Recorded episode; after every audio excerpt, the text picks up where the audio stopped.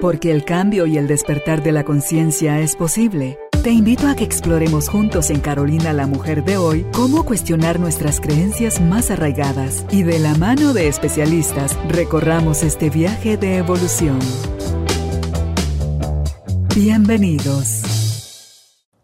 Tribu de Almas Conscientes, me da muchísimo gusto estar nuevamente acá reunida con ustedes a través de las redes en el estudio de Carolina, la mujer de hoy. Hoy tengo la oportunidad de entrevistar por primera vez y se me hace agua los ojos, se me hace agua la boca, se me hace agua las manos, se me hace agua el cerebro. ¿Saben cuándo dice uno eso? Cuando se le antoja hacer un montón de cosas con esta persona. ¿Por qué? Porque tiene mucho conocimiento, está preparada, ha hecho sus propios procesos y es generosa en su compartir.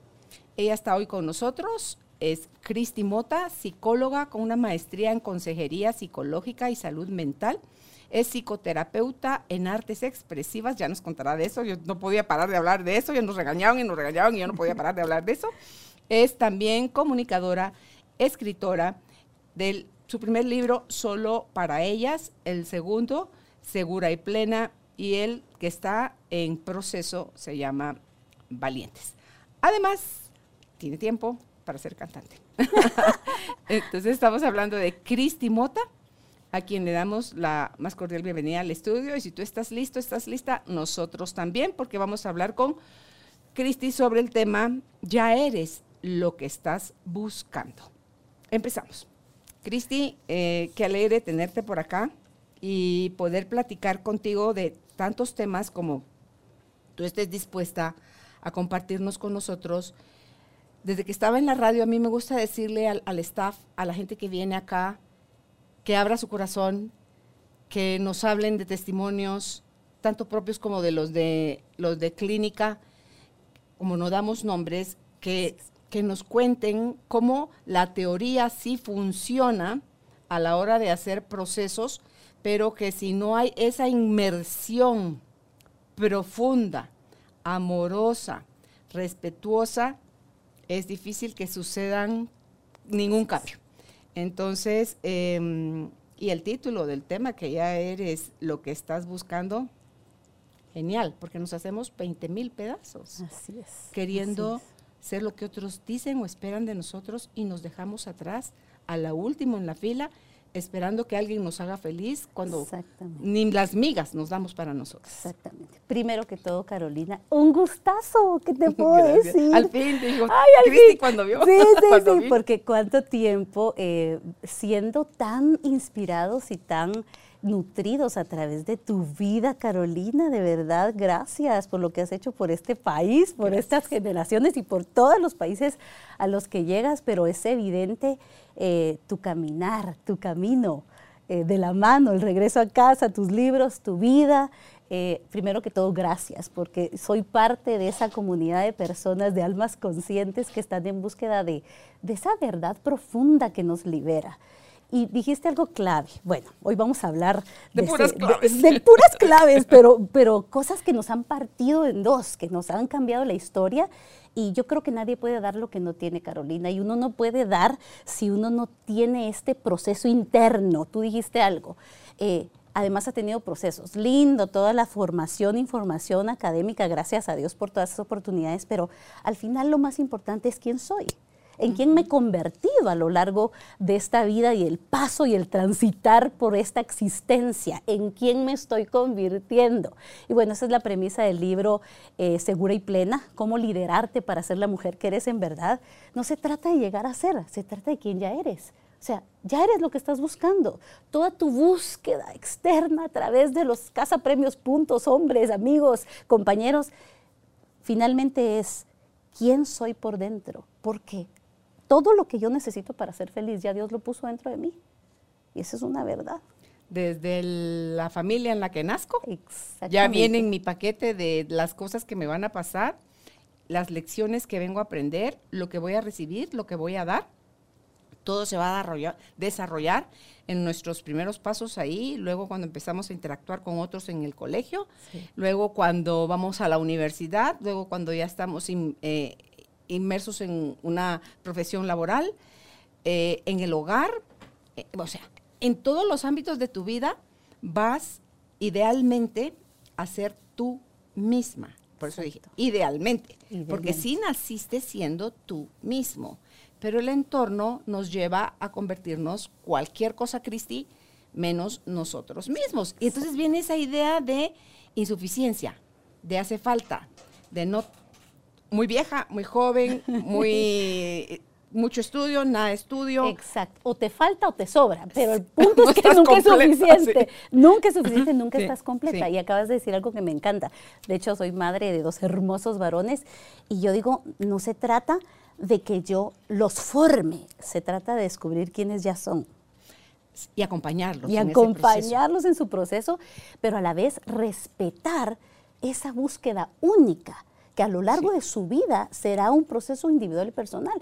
Bueno, el encuentro profundo con la vida, con la verdad, con la gracia, con el amor, es tan personal, Carolina, no, no, no es transferible. Por más que yo quiera modelar, revelar, nutrirlos, ellos tendrán su encuentro con el amor, ellos tendrán su encuentro con la gracia, eh, este sentido del por qué y para qué en la vida.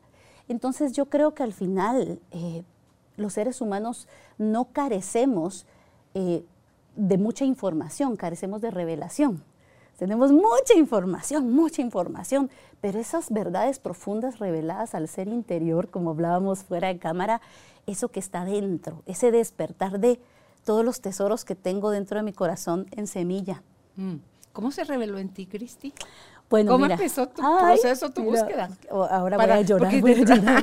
Se me Sí, va a salir la lágrima. Tú, tú dices en, en el libro que están, lo pueden ver ahí en la cámara, eh, segura y plena, eh, tú dices el hogar que no recordaba. ¿Cómo Exacto. empezaste a recordar? Mira, qué lindo. Acabas de decir algo que es clave para mí del libro. Yo creo en esto, Carolina. Esta es mi verdad profunda, interna eh, y que me sostiene todos los días. Yo creo que todos los seres humanos ya tuvimos un encuentro profundo con el ser, con Dios, como tú le quieras llamar, con Cristo, la gracia, el amor, la, la fuente. Padre, la fuente, el como origen, tú el quieras, creador, exacto, como quieras. exacto. ¿Por qué? Porque yo creo que un día mi embrión, cuando yo estaba siendo concebida, vieron sus ojos. Y entonces yo tengo esa memoria interna, espiritual, eterna, trascendente. Pero venimos a este mundo y empezamos a ser formateados y programados por todo el sistema que nos aleja de ese hogar, nos aleja de ese origen. Yo, de hecho, en el libro comparto una un principio para mí, que es una premisa dentro de lo que eh, es este, esta verdad, no se trata de llegar a ser, sino de quien ya soy, y es que el principio del lugar de origen. Nada puede sustentarse o mantenerse o encontrar su propósito si no permanece en su lugar de origen. Por ejemplo, un árbol lo sacas de la tierra, ¿qué pasa? Se muere. A un pez lo sacas del agua, se muere. ¿Cuál es nuestro origen? Si ya nos sacaron de nuestra madre. Entonces es más profundo. Yo creo que un día, en, esa, en ese amor, ahí nacimos. Ese es nuestro lugar de origen, el ser, el amor. Nos sacaron del corazón, Cristi, y nos metieron en la mente. Exactamente. Y sabes qué, yo, yo, esto es lo que yo comparto. Ese sentido de que yo nací en el corazón del Padre, de Dios, del amor. Yo ahí nací, ese es mi lugar de origen. Y yo puedo ser tan segura y plena como regreso y me mantengo en él, o tan insegura y vacía como me alejo y empiezo a buscar fuera. Es, ese para mí es uno de los puntos más fuertes de mi experiencia. Cómo regresé al corazón de Dios, descubriendo y reconociendo, a ver, a ver, a ver, algo se perdió en todo este asunto. ¿Por qué teniendo tanto, teniendo logros, proyectos, me siento insegura y vacía? Porque siempre siento que me falta algo, que me sobra, que no es suficiente. Mira, tres palabras re- retumban el corazón de cualquier mujer en diferentes edades es tu culpa. Te hace falta algo y no eres suficiente. Porque se las han dicho. Porque se las han dicho, porque el sistema dice, no llegas a esta, a esta medida, no cumples este estereotipo, te falta, te sobra. Por ejemplo, Carolina, hoy día vemos mujeres tremendamente preparadas, maravillosamente hermosas, todo, y sienten que son demasiado. Ahora ya no es que no tienen, son demasiado por aquí y les falta por allá. Y es que hay mujeres que su grandeza, depende con quién se alían o se asocien o se junten, eh, pero no es porque ellas los empequeñezcan, No, es exacto. porque ellos son pequeños y no soportan la grandeza. Ese es otro programa. Ese es otro programa, Carolina. Tenemos que hablar de eso porque qué barbaridad. O sea, ¿cómo va a ser que ahora soy mucho? Él se siente de menos. Entonces yo tengo que ver cómo me achiquito y cómo dejo de ser yo para que me acepten. Te pregunto, amiga preciosa, hermosa amigo que me escuchas, si tú tienes que dejar de ser tú para que te acepten, ¿a quién aceptan? Mm. ¿Alguien más? Porque no eres tú. Al ideal que- del otro. Exactamente. Sal corriendo de ahí. Sí, Sal corriendo, pero sal corriendo, Sí, sí. no, totalmente, Carolina. Eso es, eso es, eso es terrible, porque, de nuevo, ahora mi pregunta es: ¿sabes quién eres en verdad? Precisamente por eso nos define todo mundo, el entorno, el hombre por el que nos estamos muriendo para que nos acepte, o la fulana, o el mengano, o el proyecto, porque como yo no sé cuál es mi esencia y yo no sé quién soy, cualquiera me define. Cualquiera determina que no o que sí. Entonces la gran pregunta del ser humano, yo creo que si nos vamos a las crisis tremendas existenciales que hay en diferentes etapas de la vida, ¿quién soy? ¿De dónde vengo? ¿A dónde voy? ¿Cuál va a ser mi futuro? Preguntas fundamentales. Entonces regresemos. ¿Quién soy en verdad? ¿De dónde vengo? ¿Y a dónde voy a regresar? Cuando este plano humano termine, cuando este cuerpo eh, se muera. ¿Dónde? Volvemos al origen. Exacto. Esa es mi, ese es mi caminar. Cuando yo empiezo a despertar con circunstancias, con crisis de la vida, con momentos dolorosos, porque yo creo, Carolina, que el dolor es el regalo para el despertar. Eh, no creo en que debas vivir en sufrimiento, porque no creo que la vida es eso, ni nacimos para sufrir. Creo que esas oportunidades desde una perspectiva eterna toman sentido y eso trasciende. Sí. Y el dolor que tiene tanto por qué ser, le huimos horrible. Y al huirle no enfrentamos, no procesamos, no gestionamos lo que nos está pasando, entonces solo lo archivamos en los registros Sí. que hablábamos contigo Sí. fuera de la grabación, eh, de que todo está en el cuerpo, ya Se nos va a guarda. decir Cristi desde esa maestría, que esa, perdón, esa psico- es psicoterapeuta en artes expresivas, cómo puede alguien que a lo mejor se le dificulta la comunicación verbal porque tiene tan bloqueados sus registros que dice no recordar. A mí me llama la atención la gente, Cristi, que dice, yo me recuerdo de mi vida a partir de los 16 años para acá. Y si uno, Tremendo. ¿cómo puede ser posible que se te olviden?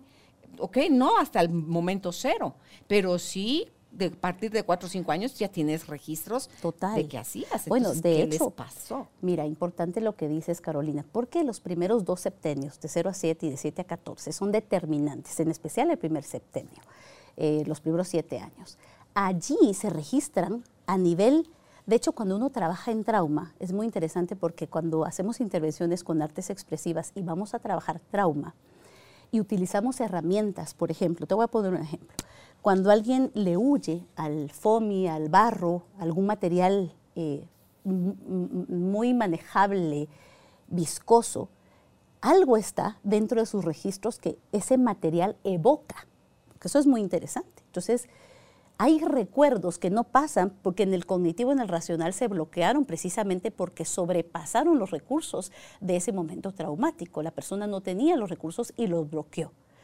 Eso se guarda en el cuerpo y es a través de lo sensorial que reconecta y empieza como a enhebrar emociones y sentimientos y sensaciones de ese momento.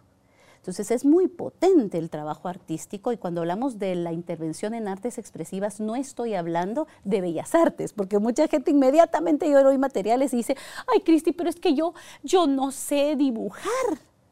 Es que yo no soy buena para eso. Y entonces yo les explico, no son bellas artes, es expresar. El ser humano es un artista en esencia. No estamos hablando de que sea un artista que ha aprendido y que entró a la academia para formarse, no estamos hablando de que tiene arte y expresión. Es que hasta eso nos truncaron en el colegio. Claro. Dibuje una, eh, un árbol, tiene que ser el tronco café, las ramas, las hojas verdes. Ah, el niño lo quiere pintar el tronco azul y las ramas violeta, le van a decir que eso no está bien. Ex- es que desde allí, Sí, o sea, ¿ves? por todos lados nos están... ¿Ves el, eh, cómo, cómo nos botando. bombardeó el sistema que determinaba cómo yo debía ser y nunca me permitieron expresar mi esencia? Acabas de poner un ejemplo fantástico. Por ejemplo, el niño que empezó a hacer sus primeros dibujitos y la maestra dijo, no, está mal, tiene Está mala feo, letra, así está no se feo, hace. así no se hace. Mira qué tremendas palabras a un niño de 3, 4 Te años. quitan el gusto por. Entonces yo, ¿qué se me instala? Yo no soy bueno para esto. Entonces cuando empiezas a darles materiales, lo primero es súper interesante. Fíjate que desde que escogen o marcador o crayón pastel o acuarela, ves qué tanto control tienen en su vida. Es decir, si yo soy una persona controladora, le voy a huir a la acuarela, porque es el agua. Lo ¿Y qué se necesita una persona controladora? Tener todo bajo seguro. Pero que ¿qué esté necesita bien. aprender a fluir? Entonces, como el esa persona necesita agua en su vida. Necesita experimentar el material más Dame fluido. témperas a mí para con mis dedos. No, fíjate que es maravilloso, o sea, de verdad, pa- para mí la intervención en artes expresivas y cuando tengo el honor de atender, atender a mis pacientes en el consultorio y utilizo estas herramientas, ver sus ojitos cuando empiezan a sentir como, pero es que yo no sé si lo hacer. todo, En- porque se empieza a despertar. Exacto, se No es que no entra, activa, sale todo de dentro, se Sale activa. todo. Mm. Es maravilloso, es, es potente. ¿Y sabes qué es lo lindo? Que la persona se siente respetada porque no es a mi ritmo, es a su ritmo. Si lo estás haciendo en un taller contigo o en una terapia contigo, tú, tú contienes. ¿Qué pasa con la gente? ¿Qué le sugerirías a la gente que está teniendo, eh, se, eh, dijo, me voy a meter a clases de pintura y de repente tiene esos despertares que la... Dice, no, no, no, no, no, esto no es para mí y, y- y- y- y abortan la idea. ¿Qué hacer, Cristi? Lo- eso que acabas de decir es clave. ¿Qué hacemos con las personas que empezaron esta exploración y se retractaron por sentirse impotentes?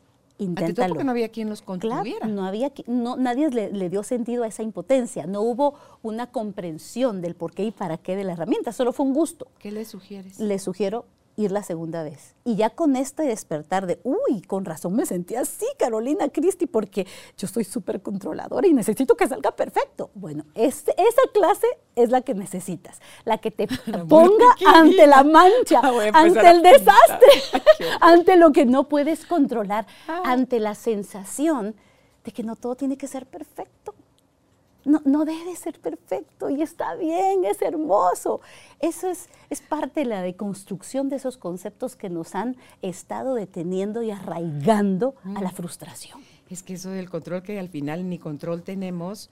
Cuando murió mi mamá hace cinco años me regaló una miembro del staff eh, para colorear, para hacer, ¿cómo se llama esto? Cuando te da... Mandalas. Mandalas, para hacer mandalas. Y yo siempre había pensado, ay, no, ¿a qué hora yo hago eso? Se me hizo una cara horrible, una crítica espantosa para mí. Una autocrítica, tu Horrible, diálogo ah, interno. horrible. Entonces, que me las dan y un día digo, ay, voy a empezar a hacer esto. Mira, y empezó a quedar aquella cosa bonita, pero yo estaba ensimismada, estaba, no me estaba exigiendo, estaba disfrutando el momento. Exacto. Se lo comento al que era mi terapeuta en ese momento y me dice, ok, perfecto, ahora hazlo con la mano izquierda. Yo, Wow, "Ah". ¡Qué lindo! Pero, porque con la derecha yo ya tenía control. Entonces, con la izquierda, Dios santísimo, era otra vez sacarme del- de mi de tu zona de, zona de confort, confort. ¿verdad? Entonces, dije yo, pues mira el canijo control, porque dije, encontré, empecé y obviamente no tienes la misma... No. eh, Es que es tu mano no dominante. Exacto, o sea, no dominas la técnica igual. Entonces, ah, ya sé qué voy a hacer. Entonces yo le empezaba a dar vuelta al, al O sea, controló Ya- la ya- derecha. Mi, cerebro controlador me dijo, tienes que encontrar una técnica donde no te pongas demasiado loca, o sea, donde eso no te ponga tan ansiosa. Y entonces empecé a hacer, pero después me fui dando poco a poco permiso a otras cosas, pues ahorita me estoy dando cuenta que cómo fue que surgió eso. Interesante. Pero era el control, Cristi, Total, el miedo a soltar, el control. Y sabes que el miedo a fallar. Mira, por eso es tan interesante cuando yo de hecho comparto en el libro es no puedo fallar, no se trata no se trata de No llegar a un nivel de alguien más, es decir, mi esencia y lo que yo soy y lo que yo debo ser es maravilloso. Y yo comparto, digo, no no tendré todo lo que deseo, pero en Dios nada me falta. O sea, Te dio todo lo que necesitas. Exacto. Y recuérdate que nos confundimos. Necesi- a, a veces lo que creemos necesitar no es lo que, lo que realmente necesitamos. Que ese otro punto te iba a decir que tú tienes también ahí en el libro que habla sobre el propósito, el diseño y las necesidades, para que nos puedas hablar de eso también, Cristi. Mira, es que va hilado con lo que estamos hablando. Mira, pues cuando nos, ponemos ante este tipo de eh, experiencias que nos generan esa sensación de, de impotencia, te pregunto, ¿por qué te sientes impotente? ¿Es tu voz? ¿Es una voz interna que aprendiste desde niño? ¿Es la voz mm. de la abuelita, del, del maestro, de qué sé yo, cualquier persona? Y últimamente nuestro crítico interno. Tenemos un crítico interno que hay que bajarle ese volumen y elevar el volumen del asistente interior, porque todos tenemos un asistente interior. Mm. Y necesitamos revisar esos diálogos internos. Entonces, cuando entendemos que hay un propósito, pero un propósito, el propósito no es aquel de que, bueno, mi propósito en la vida es cantar. No, no, no, eso es parte de la expresión. Pero al final, Carolina, yo nací para ser amada y amar. Ese es mi propósito. Mi gran propósito es amar y que me amen y amar a otros. ¿Por qué? Porque partiendo del amor, cualquier expresión va a tener un sentido, va a tener una dirección. Entonces, muy importante que tú y yo descubramos que a veces nos quedamos como perdidos en cuál es, pero cuál es mi propósito único, el perfecto, el no, viví, viví, disfrutar la vida. Y cuando empeces a disfrutar la vida, te vas a encontrar que con lo que sea que te eh, expongas, lo que sea que hagas en la temporada de tu vida, va a ser pleno, va a ser seguro, lo vas a disfrutar. Entonces el tema es que a veces queremos reducir a una sola cosa, no es que lo mío es esto, pero ¿y si la vida cambia? Fíjate, pues yo por tantos años fue mi primera carrera dominante, era la, música, el canto. Eh, y la vida ha ido cambiando, pero yo me siento plena, segura en diferentes etapas, no haciendo lo mismo. Pero son las elecciones que tú vas tomando. Claro. Tú me contabas también fuera de la grabación que em, cantabas, pero tenías ya claro en tu mente que cuando fueras mamá querías dedicarte a ellos. So pretexto, cuando estabas siendo mamá, empezaste a estudiar un montón de cosas, o sea, aprovechaste en lugar de decir, ay, qué triste yo, que quería, o sea, no te quedaste lamiendo heridas, sino que de lo que tenías hiciste todavía algo más grande. Porque el propósito no cambia. Mira, pues cambia la forma, pero no lo informe. El fondo no cambia. Cambia la forma. La forma puede cambiar. Y por eso es tan importante aprender a ser flexibles y adaptables y por eso me gusta trabajar con los materiales. Fíjate que hago intervención con artes expresivas con niños y de repente es, bueno, hagamos el... ¿Qué sientes? ¿Qué quieres hacer? Y hacen una pelotita con la plasticina. Bueno, ¿y en qué podrías convertir esa pelotita? Y hacen otra forma. Entonces empezamos a trabajar qué sientes en este momento, qué es eso feo que sientes en tu cuerpo. Y aplastan la plasticina. Ok, ¿y eso ya lo sacaste? Sí, mira, ya, ya, lo sacaron. ¿Y ahora cómo lo podrías transformar? Piensa, observa el material. ¿Qué sientes? ¿Cómo te quisieras sentir? Y ahí empieza a cambiar. Parece sencilla la intervención, pero es sumamente potente y profunda. Te pregunto a ti, ¿qué está dentro de ti que no te gusta? ¿Y qué tal si lo sacas? Y al sacarlo te das cuenta que lo podrías transformar y que tenemos la posibilidad de reconstruir, deconstruir, reconstruir, co-construir. Y ahí nos damos cuenta de la potencia. palabras, de construir, reconstruir, co-construir. Porque es todo. Yo, yo, no puedo eh, construir algo potente sola. Vivimos en co-construcción. Y si antes no deshaces, esa es la deconstrucción. La deconstrucción. Deshaces todo aquello que ya no te es útil. ¿Cómo reconstruyes? Hay que deconstruir. Fíjate que a mí me gusta mucho trabajar con el barro porque sabes que el barro, si, si no lo, lo, barnizas, el barro es el único material que aún después de seco lo vuelves a pulverizar, le echas agua y vuelve a ser maleable. Entonces, y tú sabes por qué tenemos tanta metáfora del barro. hasta canciones hay. Exacto. los 100 kilos de barro. Sí. que habla de la creación. Exacto. Entonces, ¿por qué? Porque es un material, primero, evoca la tierra, el origen, de donde venimos. Evoca lo sencillo. Yo por eso le digo a la gente, mire, yo no me avergüenzo de mi barro, porque en vasos de barro se deposita el amor y la gracia de Dios, porque la excelencia de esto no es mía, sino de quien puso ahí su gracia. Mi barro es precioso, pero es barro. Yo lo amo mi barro, no me avergüenzo de mi barro, porque hay que deconstruirlo, reconstruirlo y co-construirlo. Y ahí nos damos cuenta que hay posibilidades. Entonces, por eso hago la diferencia entre el propósito es el mismo, puede cambiar la forma, puede cambiar el lugar, pero no el fondo, la esencia no va a cambiar. Y entonces vemos y podemos diferenciar que es una necesidad básica y que es un deseo. Yo puedo decir, ay Carolina, necesito unos zapatos rojos. ¿Será cierto? Los deseo, pero no los necesito, ¿verdad? Necesito comer, dormir, excretar, eso necesito. Pero no necesito una bolsa roja que combine. Con, no, eso es un deseo. Entonces yo comparto en el libro que el llegar a esta conciencia de mi búsqueda, de mi, de mi esa, esa revisión personal auténtica, decir, a ver, Dios me ha dado todo lo que yo necesito, no todo lo que deseo porque no lo necesito. Y cuando yo me enfoco en la gratitud porque tengo todo lo que necesito, mira, se multiplica. y, vienen los deseos, vienen las añadiduras, las cosas bonitas, pero, pero dejas de estar peleando porque no tienes tus deseos. Empiezas a ser agradecido porque tienes tus necesidades, todas satisfechas. O sea, tu diseño está relacionado con tu origen, tu propósito, con el que vas a hacer contigo y las necesidades que se confunden muchas veces con los deseos, ¿verdad? Como nos decías hace un rato. Eh, eso me hace pensar cuando uno está parado frente a su closet y se está tiburrado de ropa y todavía decimos las mujeres, no tengo que ponerme. Pero ya entendí qué quiere decir esa frase. No es que no tenga uno que ponerse, quiere decir no sé qué ponerme en este momento. Exactamente. Pero desde ese impulso puedes ir y comprar más. Mira, cuando uno, cuando se ven espejismos, en el desierto, cuando estás deshidratado, uno mira lo que no debe, eh, se imagina lo que no es, pero porque estás deshidratado. Y en ese estado siempre se toman malas decisiones. Entonces muchas veces lo que nos impulsa a decir, ay no, me voy a sentir mejor comprándome esto. Y no digo, si, si tú quieres y puedes, hazlo, no, no, no te sientas eh, mal por eso. Solo creo que es importante revisar el por qué hacemos ciertas cosas, el que tengamos conciencia. Mira, comer consciente, Respirar consciente, comprar consciente, vivir consciente. Bueno, la, la vida se nos cambiaría mucho si fuéramos más conscientes en todo caeríamos al aquí, a la hora.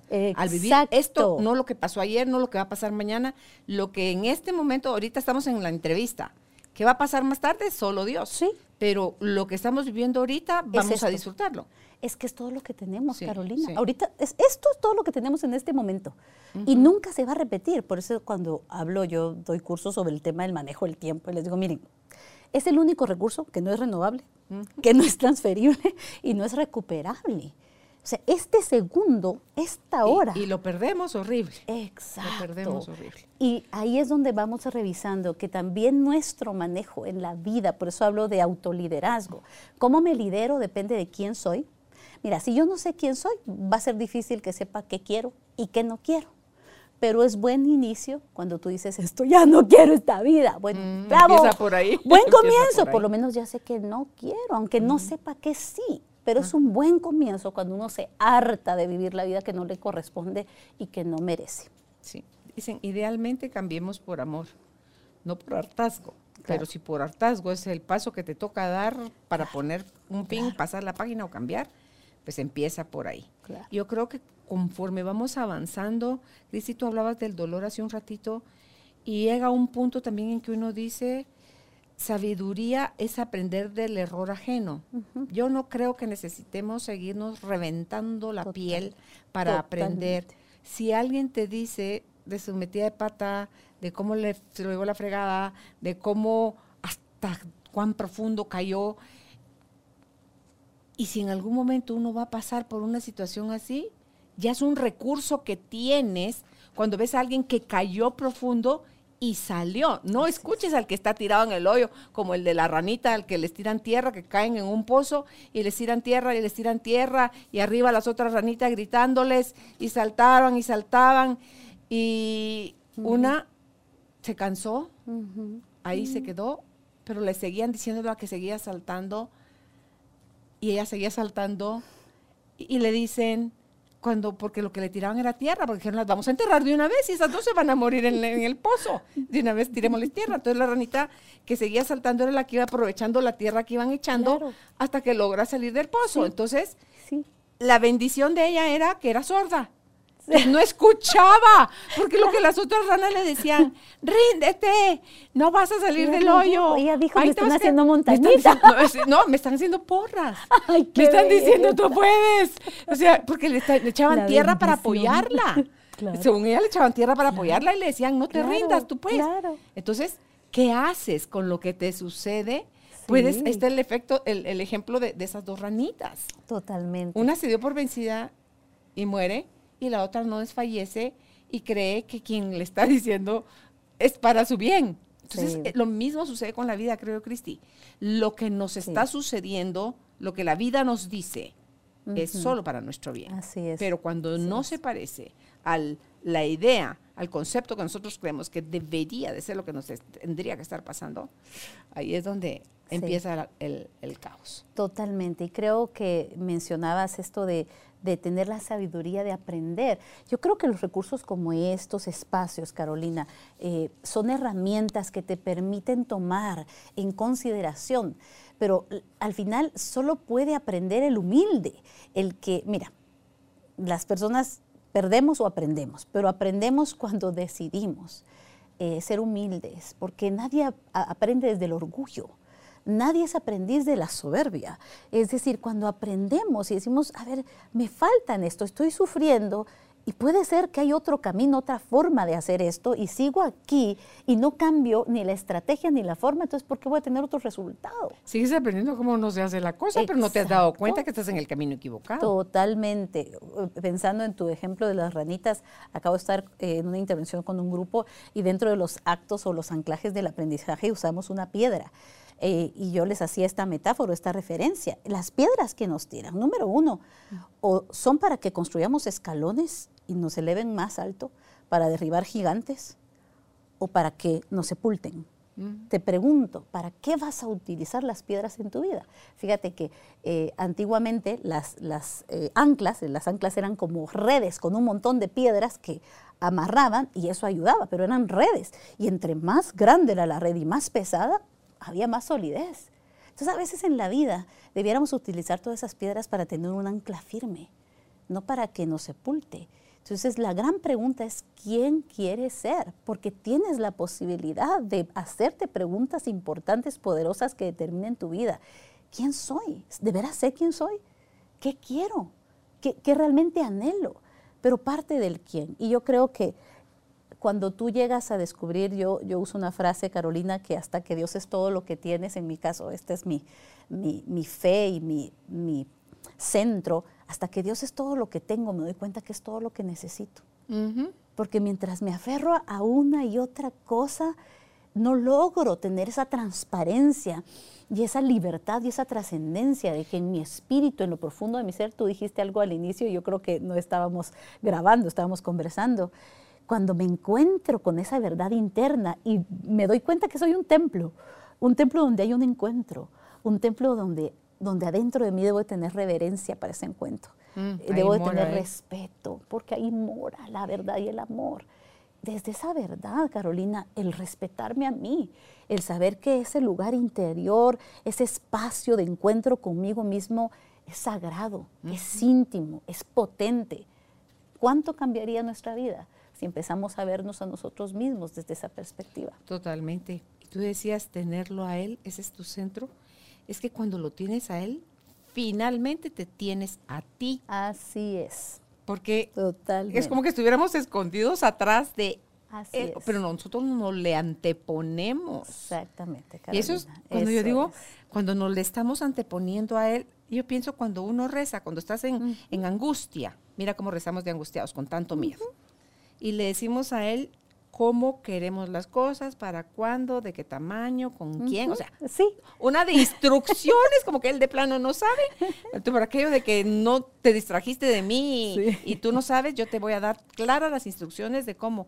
Entonces, a mí me gustó cuando encontré que me facilita acercarme a él cuando le digo, Padre, yo no sé. exacto. Tú sí sabes. rico. Muéstramelo.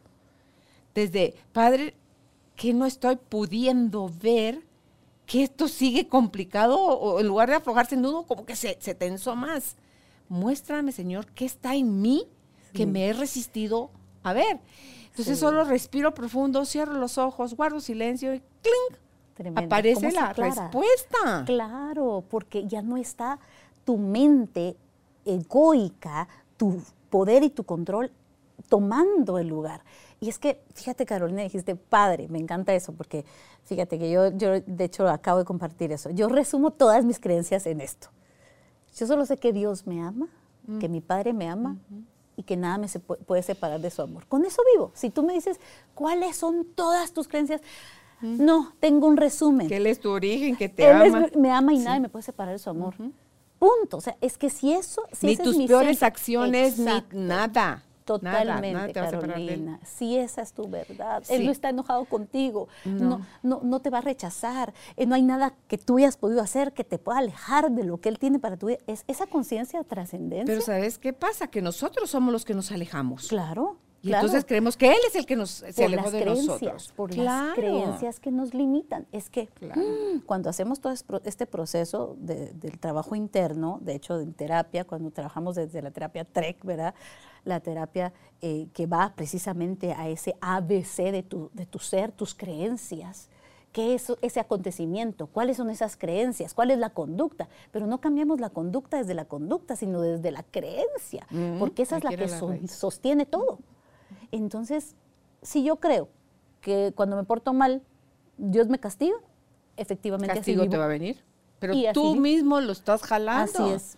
Porque es lo que tu sistema dice que mereces. Exactamente. Concedido. Exactamente. Dice que el universo solo dice concedido a todo lo que tú. exacto. A todo lo que tú opinas. Como concedido. diría Henry Ford, si crees que Sí. puedes, tienes razón, y si crees que no puedes, también tienes razón. Y hay un proceso profundo en la creencia, pero cuando yo creo que Dios es amor y que cuando yo fallo, en, en realidad pues, eso me puede acercar a vivir en esa sensación de, de rec- de- de estar no solo arrepentido en términos de que soy consciente de lo que hice de manera incorrecta, sino que puedo disfrutar y reconocer el amor, de nuevo vuelvo a encontrar mi centro y vuelvo a estar segura y plena. No porque soy perfecta, no porque lo tengo todo, sino porque en él nada me falta, estoy completa. Entonces, parte de ese proceso es, es el libro y el tema de, de no se trata de llegar a ser, se trata de quién ya eres, quién ya soy, qué- cuál fue el diseño original para mí, esa, esa belleza interna que está esperando que yo le dé espacio y camino de salida. Y tú decías ahí que el diseño de Dios sin Dios se vuelve destructivo, ¿verdad? Que es lo que estábamos hablando hace un momentito. Entonces, no te quejes de la vida, no te quejes de las circunstancias. Mira qué te estás dando la espalda, quiénes son tus aliados, cuánto te resistes, cuál es el control que quieres tener. Y ahí van a estar todas tus respuestas, que eres tú el que está cavando el hoyo para irse todavía más y más abajo. Tú hablas em, de repara, las, las- Sí, el acróstico de, de repara, un proceso para sanar tu corazón, tu mente y tu cuerpo. ¿Nos puedes hablar de eso, por favor? Bueno, repara es un acróstico eh, que precisamente empieza por reconocer. eh, no puede sanarse algo que no existe. Es decir, no, si yo ¿cómo te digo? Carolina, tírame esa pelota azul. Mm, ¿Cómo? eh, Ahí te va. ¿Cuál? Ajá, ¡Ay, la Es que tú imaginaria! la estás viendo. Porque la miro. No, pero ¿cuál? No. Porque no existe. Entonces, si yo no reconozco, ¿verdad? El primer paso, y eh, Carl Jung dice, eh, el, ser, el ser humano, ¿verdad? Transforma lo que acepta y lo esclaviza lo que niega. Entonces, somos esclavizados por lo que negamos, somos eh, transformados y sanamos lo que aceptamos. Entonces, primero debo reconocer que está mal debo reconocerlo. Y luego es una serie de pasos, reconozco, encuentro, y en esta parte de, encontrarme con la verdad, y, y es que mira, todo reemplazo, digamos, si yo quiero reemplazar una creencia limitante por una potenciadora, una mentira por una verdad, primero tengo que reconocer la verdad y luego la mentira. Si yo no sé cuál es la mentira, y que a mí me gusta decir que el ser humano al final no nos podemos mentir porque en lo profundo sabemos la verdad, pero sí nos autoengañamos, nos autosaboteamos. O sea, tenemos todas estas eh, disfunciones cognitivas que nos tienen que ser reveladas y tenemos que reconocerlas para que puedan ser transformadas. No se me quedó, pero cuando escuché a alguien decir era algo así. como que hasta aprendió a amar sus autosabotajes. Claro. Porque eh, se dio cuenta que era un mecanismo de defensa de su subconsciente, de su cerebro reptiliano. ¿A dónde cree usted que va a salirse de esta zona donde aquí, aunque esté, aunque apeste, aquí es donde conocemos y, no me saque de acá? Entonces, qué lindo, me parece muy bonito, porque era, desde el amor. Claro, era un mecanismo nada más de, defensa. Al no tener tú otras herramientas, te saboteas. Y te voy a decir algo, bueno, eh, mis compañeros psicoterapeutas compartiremos esto. Uno no puede eh, desmantelar de un solo, uno va reconociendo cuáles mecanismos de defensa tiene el paciente o la persona en consulta, pero tú no eres quien se los muestra. O sea, al final tu trabajo es iluminar, pero cada persona va reconociendo, porque hay algunos que son necesarios para la supervivencia, para la sobrevivencia, mientras aprenden otros. Entonces, qué lindo es trabajar desde el respeto. Y sabes qué, Carolina, así es Dios con nosotros. ¿Acaso nos saca todo lo que no nos sirve? No, tenemos que ir conscientemente pasito a pasito porque eh, nuestros mecanismos de defensa para autosalvarnos son lo que nos mantiene medio a flote y es parte del proceso donde te va quitando flotadores y te dice, tú puedes nadar. A ver, otro poquito. Y te quita otro flotador, pero no te los puede quitar. Todos te ahogas. Entonces, parte de ese proceso también es la, el respeto y el amor. Yo creo que ninguna persona en relaciones de ayuda eh, eh, desde la parte de la salud mental, psicólogos, psicoterapeutas, psiquiatras, todos los que estamos en función de todo este trabajo interior, no lo podríamos hacer sin el primero el amor y el respeto que los seres individuales merecen porque los procesos son únicos. El experto en su dolor es el paciente, es la persona en consulta. Uno no llega a ponerle un reflector, no, de repente a veces necesitas una velita, de repente ya subes la luz, de repente tienes que usar una condimer, pero el tema es que cada persona va en su proceso. Entonces es parte de este repara, que cada quien va paso a paso. Y en eso de iluminar, eh, que eh, a, mí me gusta la analogía del carro, ves cuando tú vas manejando, obscurece, las luces no las prendes desde fuera, las prendes desde dentro. Y cuando la luz de fuera es muy fuerte, te encandila, te, hace perder el, rumbo. el, rumbo. Entonces, encuentra ese switch interno que te ayude a llevar luz a tu sombra, a tus miedos, tus culpas, tus vergüenzas, tus inseguridades, porque eh, hasta que no las integres, hasta que no las veas, porque esta, y es que de verdad yo creo que son cosas fáciles, pero porque no sabemos cómo hacerlas, las vemos como complicadas. Yo, yo he encontrado que lo que sea que no te está gustando, que escondiste de ti dentro de ti, lo único que pide es, mírame, reconóceme, aquí estoy. Y a una vez la reconoces, pierde fuerza la voz, la cabeza que te estuvo fastidiando, pierde fuerza, la sensación de atore, de dolor, de lo que sea que tampoco te estaba dejando tener el cuerpo en paz.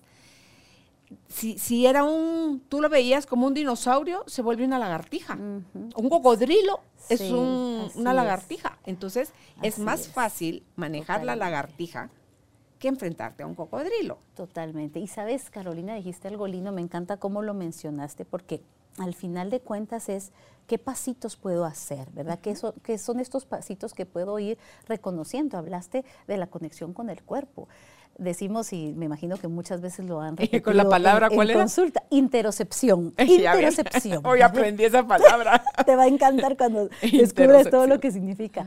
Pero fíjate que el, cuerpo grita lo que la boca calla. Lo hemos escuchado una N cantidad de veces. Entonces, a veces nuestro cuerpo, que no puede verbalizar en palabras lo que está viviendo, no sabe. Y aquí es donde necesitamos darle espacio a la sabiduría interior ¿qué me está diciendo mi estomaguito? Ay, me duele. Conecta con él, háblale, ¿qué, qué, me estás tratando de decir? ¿Qué, ¿Qué, es lo que yo no estoy entendiendo con mi racional? A ver, que mi corazón se conecte con mi cuerpo, que pueda ser más compasiva conmigo, tratarme bien, desde el amor. Por eso yo sí creo, me gusta esa frase. Aún aprendí a amar mis autosabotajes porque era mi nivel de conciencia en ese momento. Si lo hubiera sabido hacer mejor, lo hago, pero no sabía. Entonces no podemos maltratarnos. Esa parte con más amor, esa parte tuya con más amor. Tiene que ser desde el amor. Es que cuando nos maltratamos de, ¿por qué seguís en este asunto? Ya deberías de haber cambiado a estas alturas de la vida. Deberías, deberías. Eso no te va a ayudar a cambiar. Eso no te va a ayudar a sanar. Por eso es que necesitamos cambiar el trato. Es decir, mi amorcita linda, usted está cayendo en sus cositas que no están bien. Ah, mi preciosa gordita de mi corazón. O sea, de verdad, desde, el amor, porque no nos ayuda. Mira, ¿quién cambia desde el rechazo, Carolina? Nadie, te pones más reacio, más te encierras. Exacto. Entonces, ¿por qué no hemos entendido? que somos aceptados totalmente. Y desde la aceptación podemos cambiar, no desde el rechazo. Fíjate que la otra vez estábamos en el gimnasio y entonces estaban unas amigas y, ay no, ¿qué estoy haciendo? Porque es que estoy regorda y esta panza y no sé cuánto. Y entonces de repente escucho, ¿verdad? Que se están tratando así y siento como la voz interior diciéndome, ¿ves? Nadie puede cambiar desde el autorrechazo. Pero cuando estás aquí amando tu ser, amando tu cuerpo, y sí estás haciendo ejercicio, claro que tienes tus deseos y tus metas, pero con amor. No desde no me gusta, debería, y es que ya... se queda eso Claro, porque el cuerpo percibe tu maltrato. cada célula, que tendríamos que hablar de las memorias celulares, que ese es otro tema súper interesante, Carolina, cómo tenemos toda la información en nuestro ser. La tuya y la de tus ancestros. Toda la información. Por eso el amor transforma. A mí me gusta decir que el ADN, que es sangre, por eso es interesante cuando entendemos el sacrificio eh, de sangre, el amor, cuando hablamos de, lo que ha sucedido a nivel de la sangre, porque el ADN puede ser modificado a través de esa reprogramación adentro de tu ser. Y es posible y tenemos posibilidades. Y hay cientos de investigaciones hoy a nivel científico, a nivel de, lo que ha sucedido en el cuerpo solamente con el trabajo de, esta, de esta eh, sensación sentida de decirle al cuerpo que es amado, que es aceptado, que que no hay nada malo en él, que podemos confiar en él, que puedo confiar en mi cuerpo. Toda esa sensación interna tiene que ver con este proceso de repara, el que cada ser humano reconozca primero. Si no reconocemos, ya no podemos dar el siguiente paso. Claro, no va a pasar nada. Ya lo dijiste tú, no puedes cambiar nada. Sí. está también el IDEM, cómo fortalecer nuestra identidad. Sí, les digo rapidito para que sepan por qué repara, porque es un acróstico. Primero reconoce, luego encuentra, reconoce qué herida, qué mensaje, qué es lo que sucedió. Reconoce esa herida, reconoce la etapa. De hecho, yo comparto seis etapas del viaje femenino que está basado en la teoría evolutiva del desarrollo, como por cada etapa hay ciertos puntos, digamos que hablaríamos un poco de la, de la teoría de Erickson, ¿verdad? Cómo el ser humano está diseñado eh, con ciertos procesos a nivel emocional, cognitivo, cómo la estructura psíquica requiere ciertas intervenciones y entonces reconocemos. Para tener herramientas también eh, información teórica, científica, que no es solo esto siento, esto pienso, no, tiene información y base sólida que te puede ayudar a reconocer, encuentra el mensaje, luego procesa el sentimiento, nada se puede sanar si no es procesado, en procesa su sentimiento, ese, ese esa posibilidad que te das de procesar, de darte el tiempo, te va a ayudar a alinear tu mente y tu corazón para que trabajemos desde adentro. Luego rompemos el ciclo, el círculo destructivo, el ciclo destructivo de tu vida y ahí es donde entramos en el proceso del perdón, que ahí yo trabajo algunas herramientas importantes porque no nos podemos dar algo que no hemos recibido y por eso necesitamos ser conscientes de que primero muchos de los problemas que, tenemos para perdonar a otros es porque tampoco nos hemos perdonado a nosotros mismos. No, pero es que el concepto que tenemos de, perdón, es terrible. mal y equivocado. Totalmente. Eh, ¿Crees que es un favor que le haces al otro, que es algo que cuando lo que en realidad estás pensando que si eso que te hizo lo que mereces castigo? Exacto. Y a quien más, y, además te estás anclando a esa persona. Exactamente. Te está, o sea, te atas. Eh, Totalmente. Y, diciendo, Dios santo, no, los conceptos de perdón son muy malos. En términos generales, te voy a decir que otro mensaje que se ha dado con mucho, muy usualmente es, no, el perdón es una decisión, no un sentimiento. Y eso es terrible. Mira, comprendo, comprendo eh, la buena intención con lo que se dice, pero realmente es una serie de múltiples perdones en diferentes capas y en diferentes fases. El perdón es un proceso también. O sea, es un proceso donde yo me voy haciendo consciente y al final nos damos cuenta que si hubiésemos tenido la misma vida del agresor, la misma, el Mm, mismo nivel de conciencia, exactamente, el mismo nivel de conciencia, su historia, eh, sus heridas, sus problemas, hubiésemos hecho lo mismo. Y O ahí es donde, cosas. mira, Carolina, y es donde uno dice, al final, mira, realmente los seres humanos nos perdonamos ofensas porque estamos al mismo nivel. El único que perdona pecados es Dios. No, Todos los seres no, humanos. y él ni te juzga. Y o sea, él ni no te va, a te per- él no te va, juzga, él no te va a perdonar porque no te juzga, pero es un, un decir, creo yo. Sí. Ya, ya está dado, todo está completo. Pero fíjate qué interesante que hagas esta salvedad de los procesos de perdón tan mal eh, enseñados y mal aprendidos que tenemos, porque por eso también hacemos del perdón un acto bien ego- egoico. Es decir, ah, bueno, yo te perdono porque yo me quiero liberar.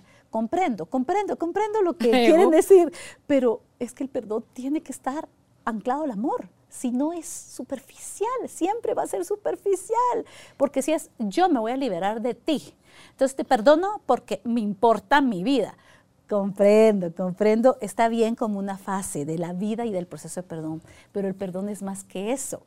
El perdón parte de decir, yo quiero vivir en libertad y no tengo derecho a juzgar a nadie. Yo no estoy en el banco del juez. Entonces soltamos, liberamos, soltamos las amarras, nos liberamos, liberamos al otro, pero no desde el ego que, ay sí, quédate ahí. Yo, no, desde la conciencia del amor, todos merecemos Es el amor a ser ti, el libres. amor al prójimo. Sí. Fíjate que cuando uno dice perdono pero no olvido, dice es que es imposible que lo olvides. Y no se trata de perdonar para olvidar. No. Cuando tú perdonas y lo haces desde el corazón, dejaste, o sea, renunciaste al juicio. Al que derecho de tenías, venganza. No, al juicio de, que- de quererle Claro. condenar al otro de lo que merecía el infierno y de lo equivocado que estaba, sino que ya optaste por ti, Total. para tu bienestar, Para tu bienestar. para tu paz, para tu todo. Libérate y libera a los demás. Cuando te liberas de ellos, o sea, la, la liberación es, es mutua. Y dice, no lo vas a olvidar. Lo que vas es a resignificar Así es. eso que pasó. Totalmente de acuerdo. ¿Verdad? Y es que el tiempo psicológico sigue, ¿verdad? El tiempo psicológico registra y absorbe y tiene la información de lo sucedido. Eso no se olvida. Pero lo que sí se transforma es el cronos. Digamos, en tu tiempo empiezas a tener otro sentido porque resignificaste esa historia. Pero por eso a mí me gusta mencionar que el, el nivel alto del perdón, cuando tú sabes que perdonaste, Ah. es cuando ya no juzgas. Y ya no dices, bueno, yo No lo perdoné. duele, no Ya- juzgas. exacto. Y ya, ya no es esta de, yo lo perdoné, pero ahí vas a ver cómo le va a ir, porque yo ya lo perdoné, ya, ya lo perdoné, pero ay, le va a tocar. Entonces todavía. Todavía estás está- deseándole, Exacto. estás deseándole lo peor. Exacto. Sí. Entonces todavía tu mente está esperando. Dios la tarda, pero no justicia. olvida, dice, ay Dios santo. Y es que lo terrible. hicimos a imagen y semejanza nuestra. Exacto.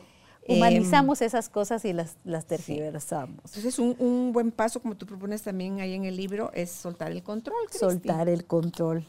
El que tú puedas soltar, que tiene que ver con esto, decidir sanar, perdonar y restablecer. Por eso es esta parte de, de- de estar consciente de que si yo decido caminar ese eh, camino, ese viaje de regreso a casa, al lugar de mi origen, a mi esencia, entonces me tengo que liberar de todo aquello aprendido que me está quitando vida, que me está robando el enfoque, me voy dando cuenta que son eh, personajes que no soy yo, que yo los tuve que aprender para ser aceptado, eh, que los tuve que aprender para que me recibieran en tal eh, grupo social.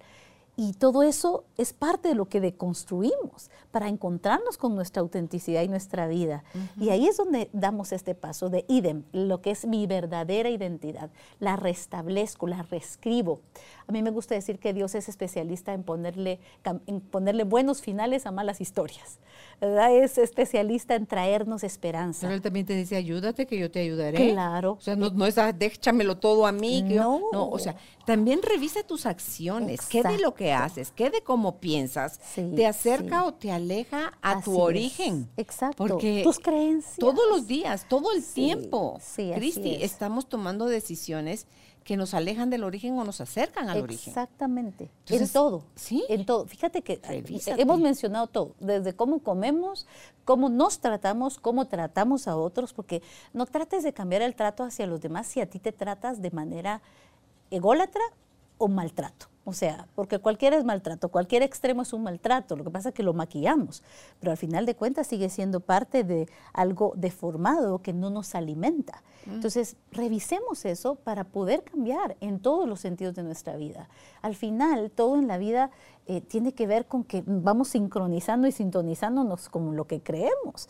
Entonces, hay que revisar eso. Cuando empezamos a darnos cuenta eh, que tenemos la posibilidad de ser tan seguros y plenos como creamos en nuestra verdad interior y como creamos en que somos suficientes en ese amor y en esa libertad, en esa relación profunda con lo trascendente, pues toda la vida humana también va a tomar su lugar. Si todo se trata de casa, premios, puntos, qué vacío sería. Y no quiere decir que no los necesitemos y no sean parte de Están nuestra para que los necesidad. disfrutes, Por supuesto pero que no sí para que sean tu eje. Para que no sean tu centro y tu sentido. Es decir, si mi eva- autoevaluación es, es que yo no tengo, es que esto me falta, me falta, me falta, siempre vas a estar en una carrera angustiosa. Carente, incompleto, incompleto. infeliz, llevándote tú solito a la enfermedad, a la soledad, o sea, al vacío, o sea, Sí, es sí.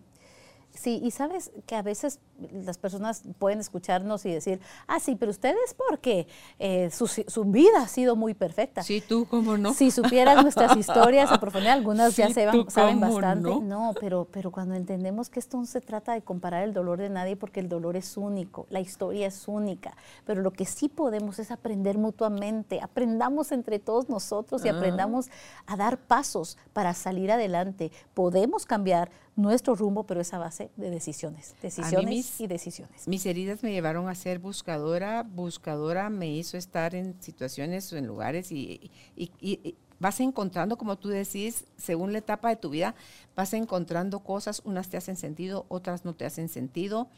Eh, se sigue transformando dentro de uno la forma como quiere ver las cosas y yo creo, a mí me produce ilusión, tengo 63 años, me produce ilusión cumplir 70, cumplir 80, cumplir 90 Ay, sí. y me imagino la, la versión que yo tengo de mí a los 70, a los 80, a los 90, me encanta lo que yo veo de mí viejita, me encanta. Qué lindo, Entonces, me comporto cada vez con más conciencia, Cristi, de cómo voy a lograr, como quiero estar a los 70. Totalmente. Todo lo que tengo que hacer. Hay una visión Sí. clara de tu Y al- vida. entonces, ¿qué de lo que estoy haciendo ahorita me acerca a esa visión que tengo de mí? Exactamente, exact- Es que A, tenemos a- a eso que tú dices, a una mujer cada vez más segura Más y más plena. Y sabes que el, el punto es, mis intenciones y mis, y mis direcciones, mi paso, mi- mm, esta es mi intención, ay, quiero ser una mujer muy sana, pero mi día a día, mis acciones, ¿están coherentes a esa Mm, o intención no. o no? Porque entonces, aunque yo quiera tener una dirección que me lleve a esa mujer sana, segura y plena, pero todos los días me descuido, como mal, me maltrato, por más buena que sea mi intención, está completamente distorsionada con mi dirección. Entonces, alineemos nuestras intenciones con nuestras acciones diarias para llegar a la dirección que tanto anhelamos. Es. Y es un paso a la vez, pero empieza desde esa conciencia personal, el ser más humildes, el permitirnos revisar si verdaderamente sabemos quiénes somos, si no es un buen momento. Nunca es tarde para descubrir tu verdadera identidad y tu verdadera esencia. Vamos con pasitos de pingüinos. ¿Ves cómo caminan Sí. ellos? Así, Pero- pero van, pero- pero van, pero van para adelante. van. Entonces, como dice, para atrás ni para agarrar impulso. Sí, sí. Pues qué alegre conversar contigo, Cristi. Gracias por aceptar nuestra invitación. Yo creo que por ahí va tomando Judith nota de, de futuros temas y cosas que podemos abordar. Eh, esta es tu casa, Gracias, Carolina. más que gracias. bienvenida. Y a ti que, que nos escuchas, si crees que este podcast le puede servir a alguien, compártelo, suscríbete a nuestra página. Carolina, la mujer de hoy, es el título nuestro en cualquier plataforma de audio, en YouTube, en Facebook, en todos lados estamos como Carolina, la mujer de hoy. Y cuando tú te suscribes, nos ayudas a seguir eh, trayendo este tipo de, de invitados. Así que, eh, ¿dónde pueden ustedes contactar a Cristi si creen estar listos ya para su proceso de reencuentro con su esencia, para que se puedan sentir plenas o plenos. Seguros, seguras. En Instagram está como Cristi Mota, Cristi con K, Mota con doble T. En Facebook también está así como Cristi con Mota. Su correo electrónico es terapias arroba o info arroba. En esos cuatro espacios pueden tener el contacto directo con ella. Gracias por ser parte de nuestra tribu de almas conscientes. Un abrazo a la distancia. Se les quiere. Que estén bien.